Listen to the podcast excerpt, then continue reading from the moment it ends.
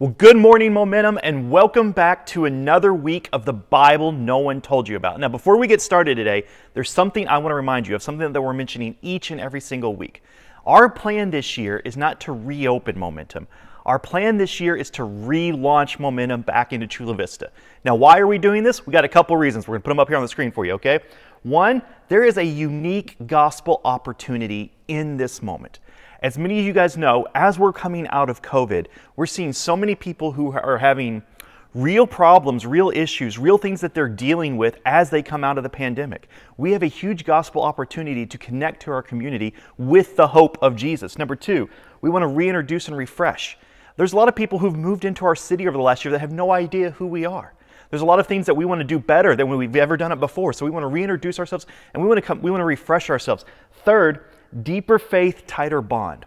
As we launch ourselves back out into our community, and as we work together, and as we help each other and support each other as we reach our community, we're going to experience a tighter, uh, deeper bond and a, tight, a tighter faith and a deeper bond. Why? Because anytime people work together to do things, you just grow closer together. If you've ever been on a sports team, you know this. If you've ever been worked on a project together, you know this. When people work together towards a common goal, it creates a better faith. And when you throw in the fact that we're doing this so that people can know Jesus, I can't think of a better thing you could do to grow your faith this upcoming year than to help us relaunch momentum into Chula Vista. Now, with all of that said, I have a question for you, okay? What got you in trouble as a kid? What used to get you in trouble on a regular basis as a child? Now, if you're like anything like me, there's probably several things that you got in trouble for all of the time. But here's one thing, and actually, you know what? If you're watching this on uh, on Facebook Live or you're watching this, whatever, go and put in the comments if, if it's okay. What you, what used to get you in trouble as a kid all the time? Here's one of the things that got me in trouble a lot as a kid. I asked the questions you weren't supposed to ask. See, my dad was a pastor, and sometimes I'd be in like Sunday school, or I'd have like a, a youth leader, and they'd be like, you know, they'd be telling me the story, and I'd be like, well, what about blank? So, for example, I, I remember once in, um, I think, well, I, gosh, it must have been like first or second grade. I had this like, you know, sweethearted lady. She's she's trying to teach Bible stories to a bunch of little kids. And since my dad's a pastor, I happen to know just a slightly bit more about where the story's going. And she's like, So, kids, you want to be like Samson and use your strength for God's purposes or something like that. And I was like, uh, excuse me, didn't Samson like sleep with a bunch of women? And you know, and of course the teacher's like, well, uh, uh, uh, uh, you know, or she'd be like, you know, there's, there's that time when they're talking about Moses, and she's like, so be like Moses. And I'd be like, didn't Moses murder a person? You know, and I would get in trouble for asking the parts and asking the questions that you weren't supposed to ask. And if I'm if I'm actually quite honest, I think a lot of us kind of still take that same approach to the Bible that my Sunday school teachers and people like when I was growing up would do. They would they would pull somebody out of scripture. They would take a look at someone's life and say, "Hey, here's the things they good they did good. Be like them." But the, the, there's a problem with that. There's there's a there's an issue when you just grab people out of the Bible and say, "Hey, be like that person." First, almost every single person in the Bible has some really jacked up parts of their life, okay? Like you're looking at him and you're like, okay, yeah, Moses did some really good things. He also murdered someone.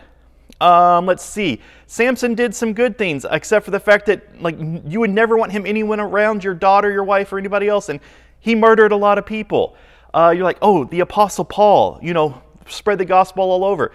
He murdered some people. Do you see like this theme here? Like, oh, like be like David, because you know David defeated Goliath he also like had an affair and his family was complete and total garbage that i mean honestly it's like game of thrones level stuff. And oh yeah once again he murdered some people. So one problem is that there's not a lot of people in the bible you can look at and be like wow they were actually really good. I should pattern my life after them. The second thing is that when you try to grab people just out of the bible and try to pattern your life around them our lives look nothing like their lives I mean, like you're sitting there filling out expense reports and you're supposed to be like, it's time to set my people free. And so you're looking around the office, okay, how do I do that when I've got a 3:30 meeting? I've got to get these emails out by 5 p.m. And you're like, and if you're not careful, you end up dismissing the whole Bible as irrelevant. Like, yeah, there were some people that did some cool things at some point in time, But honestly, I don't actually see what that has to do with me at all because I'm not a king. God's never, like, no prophet has ever come and told me that I'm going to be king. Uh, I don't find myself in a position where I can do something great, mighty, and awesome. And so I guess the Bible is just some good stories for little kids. I don't know. And so if we're not careful, if we take the Bible and look at it as here are some heroes, live like them, we're going to end up in bad places because once again, most of them really aren't all that good if you look at their whole life. Number two, we can't actually do most of the things they did. We're not in the same position. So here's the deal. And here's what we're going to talk about when we're talking about this whole series the Bible no one told you about. If no one has ever told you this before, let me be the first to actually say this to you. The Bible is not the story of heroes that we try to copy. Now, can you learn some stuff from people in the Bible? Absolutely. If you can't read through the life of Joseph in the Old Testament and learn some stuff, there's something wrong with you. If you can't read through the life of David and learn some stuff, there's probably something wrong with you. Like, if you look through all the characters, there are stuff that you can learn from them. But the point is not that these are heroes that we're trying to copy. That's not the point of the Bible. What is the point of the Bible? The Bible is the story of a hero God who loves broken people. And so when we look at the stories of people in the Bible, the main character is not the person, the main character is God. And those stories are showing us more and more of what kind of God it is that we serve, what kind of God it is that loves us. And that is and that and that actually when you when you realize that, that actually makes the Bible so much more readable. And here's what I mean by that. If you read through because today we're going to look at the story of David. If you read through the story of David once and you get all the pieces and you understand the basic narrative, then like any other story, you're done. Okay, I've read it once, I, I, I kind of know what happens, it's time to move on. But when you read the story of David and you're looking at it as, okay, wait a second, this isn't just a story about David, this is the story about who God is and how I'm learning who God is through the life of David, then you can keep going back to it over and over again because you keep needing reminders of, okay, this is what God is actually like. And when you remember that it's God and not these people that you're looking for, it keeps you from going to two bad places. See, if you keep going to the Bible thinking, these are heroes that I'm supposed to copy, one of two things happens usually. One, you start to feel like a failure because you don't ever do anything famous. You've never set an entire people group free. You've never become destined to be king. And you're like, okay, I guess God just doesn't love me the same way because I'm not I'm not doing anything that's going to like be written down and exist for hundreds of years. I must be a failure. That's one bad thing that happens. Or the other bad thing is you kind of become a, like a, a religious narcissist. And you're like, well, wait a second. God has destined me for greatness. I am supposed to be king. The problem is there can only be one king. In this country, we don't even have kings. So it's like, and if God wants everybody to be king, then who who's not a? You know what, you know what I'm saying? You start getting into this pattern where you're thinking like the whole world is about me and God is on my side helping me get there. Once again, two bad places to go.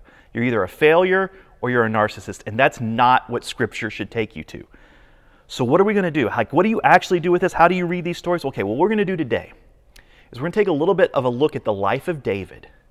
And what we're going to realize is that, yes, David actually is an incredibly important person in Scripture, not because he's someone we're trying to copy, but because of what he shows us about God. Now, if you're like, okay, David, not sure I know a whole lot about him. Most people know him because it's David and. It's either you know him David and Goliath, the most popular story, or you know him David and Bathsheba when he slept with his friend's wife and then had his friend murdered to cover it up. Once again, this is why we don't treat them like heroes to copy. But if you look at the life of David, you see that once again, starts out as a humble shepherd boy. Samuel the prophet comes and says, Hey, one day you're going to be king, but no one really knows about it at that time. He goes and he fights Goliath, which is the story we, we know. He spends some years on the run because Saul, the, the current king, is jealous of David. David has a friend who's named Jonathan, who's Saul's son. There's a lot of weird complications from there. David spends years on the run. He forms a group of people around him. He has incredible highs, he has incredible lows. Eventually, he does become king over all of Israel. and eventually his family is torn apart like and honestly if you go through it it's it's heartbreaking it's tragic it's sad but what we get from the life of david is because david tried his best to always return to god is that we get in the pages of scripture some of up to this point in human history cl- the clearest examples of what god is actually like you see up to this point in time in history people had, a, and actually still today, people had a lot of misconceptions about what God was actually like. If you go into the cultures of the time, if you go into the worldview of most of the people at the time, they would have a very incorrect view of God or gods or you know whatever you know if they were polytheistic or whatever.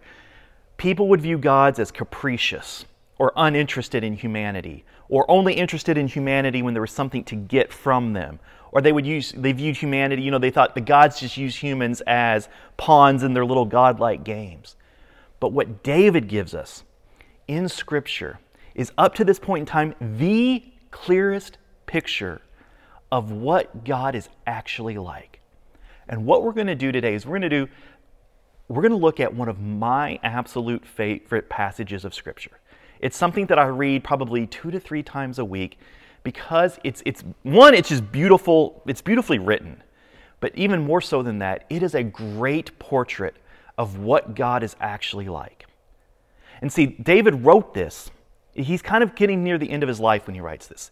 And he's looking back over all the things that has happened in his life, all the mistakes that he's made, all the ways that he's triumphed, all the things that he's seen God do.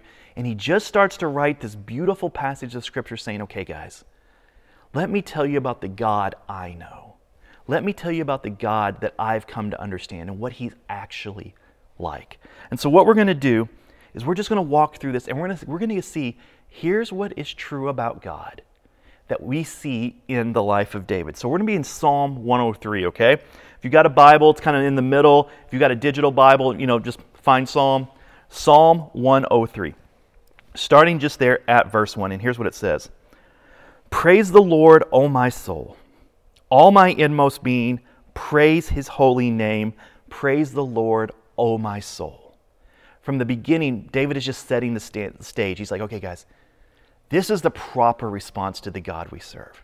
This is what it means like to interact with him. Just recognize this is a good and great God. Which, okay, honestly, at that time, probably the way most people felt about gods. Hey, these gods are great. But let's keep going because, once again, now we're going to start to see how this God is different from the way most people thought about gods. He goes on, he says, and forget not all his benefits. What are the benefits of this God? Who forgives all your sins and who heals all your diseases. This was a revolutionary concept at that time. We read it and we might be like, okay, yeah, that sounds like God. At this time, this was painting a picture of God that was significantly different than what most people in the world would have thought about when they thought about gods. See, most people had the idea that diseases came from the gods. If you go into like uh, Greek mythology, I mean, disease literally came out of Pandora's box and it was a punishment from Zeus. Even if you go even back further, diseases were thought to be like evil spirits attacking. But here we have a picture of a God who says, no, no, no, no, no. I'm the one who takes away the disease. I'm the one who forgives your mistakes. He goes on, who redeems your life from the pit and crowns you with love and compassion, who satisfies your desire with good things so that your youth is renewed like the eagles. Once again, this is painting a different portrait because the way people understood gods at that time is that, once again, gods did not care about people who were bad off or in bad places. In fact, most of the, the assumption was that the gods had probably put you there. You know, it was like, it wasn't bad luck, it was the gods cursed me, and that's why I'm here. But David says, no, no, no, no. God sees you in your despair. He sees you in your pit, and He's filled with love and compassion for you, even at your worst moments. Goes on, and he continues to write The Lord works righteousness and justice for all the oppressed. Once again, the basic assumption at that time, and the basic assumption even in some parts today, is that if you're doing well, it's because God favors you. If you're having a hard time, it's because God is mad at you. But David says, no, no, no, no, no. God sees those people who everyone else has forgotten or even mistreated, and God is on their side. God cares about them. God does not believe that that is the proper way of life, and God is eager to bring back righteousness and justice for those that are suffering. He goes on to say, He made known His ways to Moses, His deeds to the people of Israel. To go understand that better, watch last week's message. Matt unpacks this beautifully. He goes on, The Lord is compassionate and gracious. Now, catch this slow to anger, abounding in love. Common understanding of the day gods are quick to anger. They're always getting mad about something, and they're always looking to punish. But what does David say? No, no, no, no. The God that I know, the God that I've seen in my life, slow to anger, full, abounding in love. He goes on, He will not always accuse, nor will He harbor His anger forever. He does not treat us as our sins deserve or repay us according to our iniquities. In the world that David grew up in, the common understanding was almost like a, a karma type situation. Hey, if you mess up, you're going to get punished. If you do good, some good things will probably happen. This idea that the gods would overlook a fault or not punish you more because of it, revolutionary. People did not have that picture yet. David goes on, and this is, I just love this.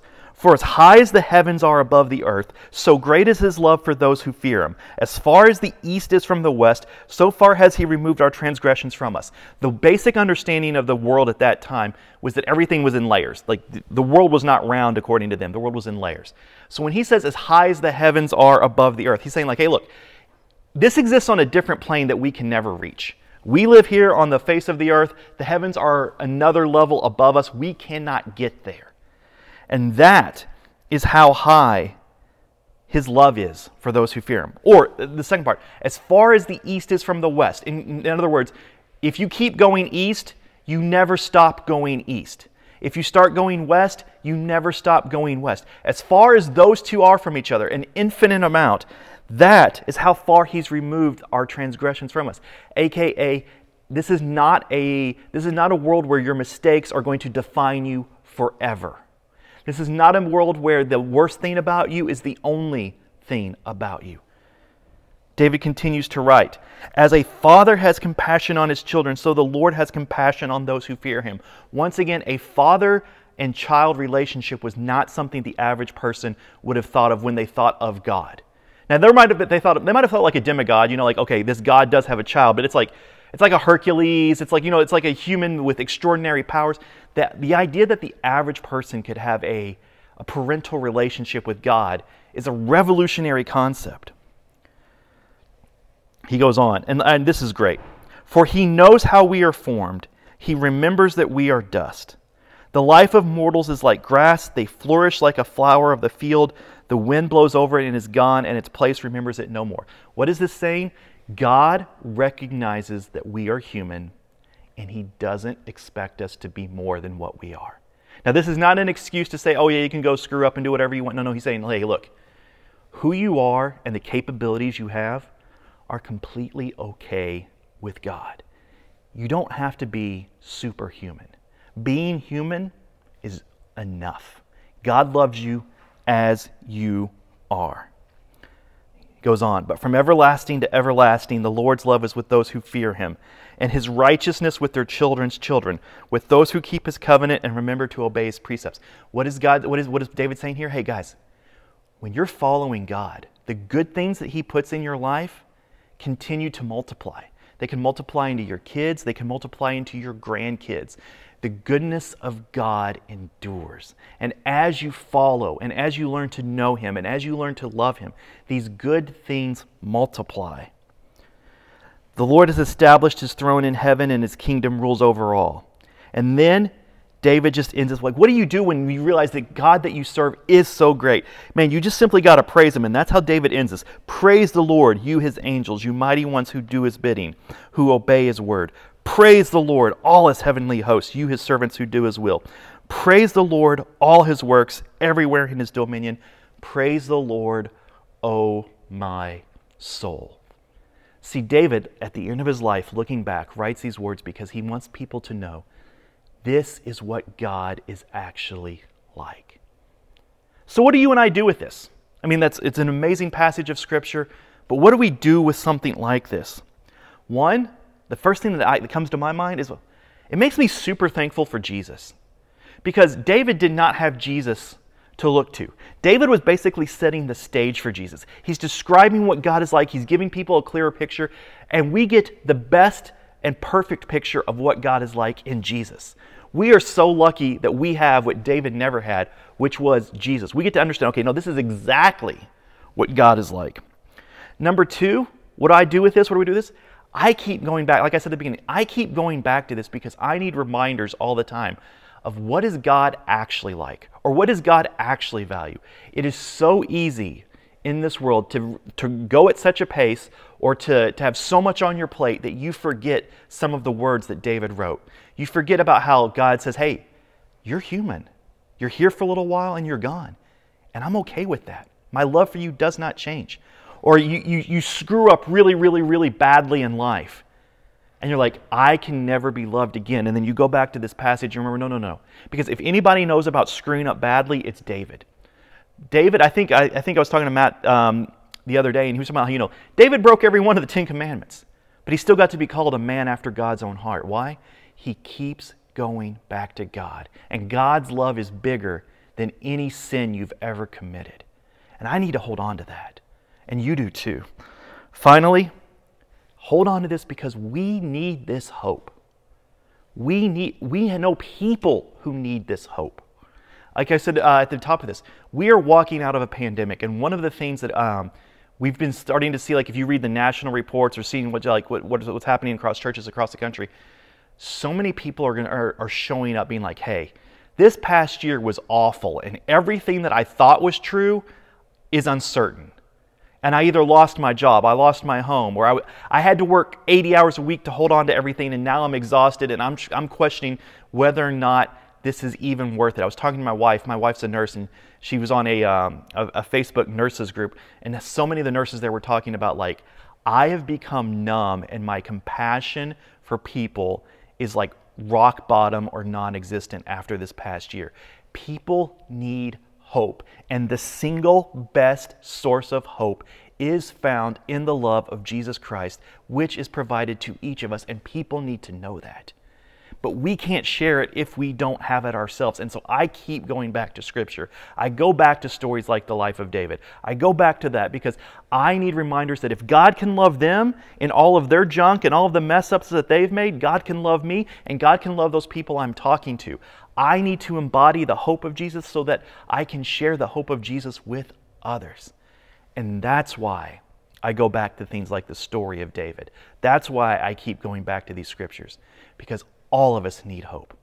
And so it is my prayer for you today that you would experience this hope as well. I don't know what you've walked through this past year, but I'm hoping that everything you're looking for, actually, I'm not hoping I know, I'm hoping that you realize Everything that you're looking for can be found in Jesus Christ.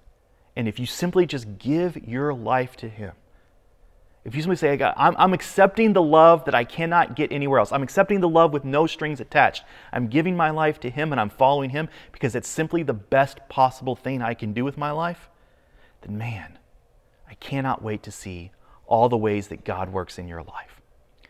We love you guys. We'll talk to you again next week.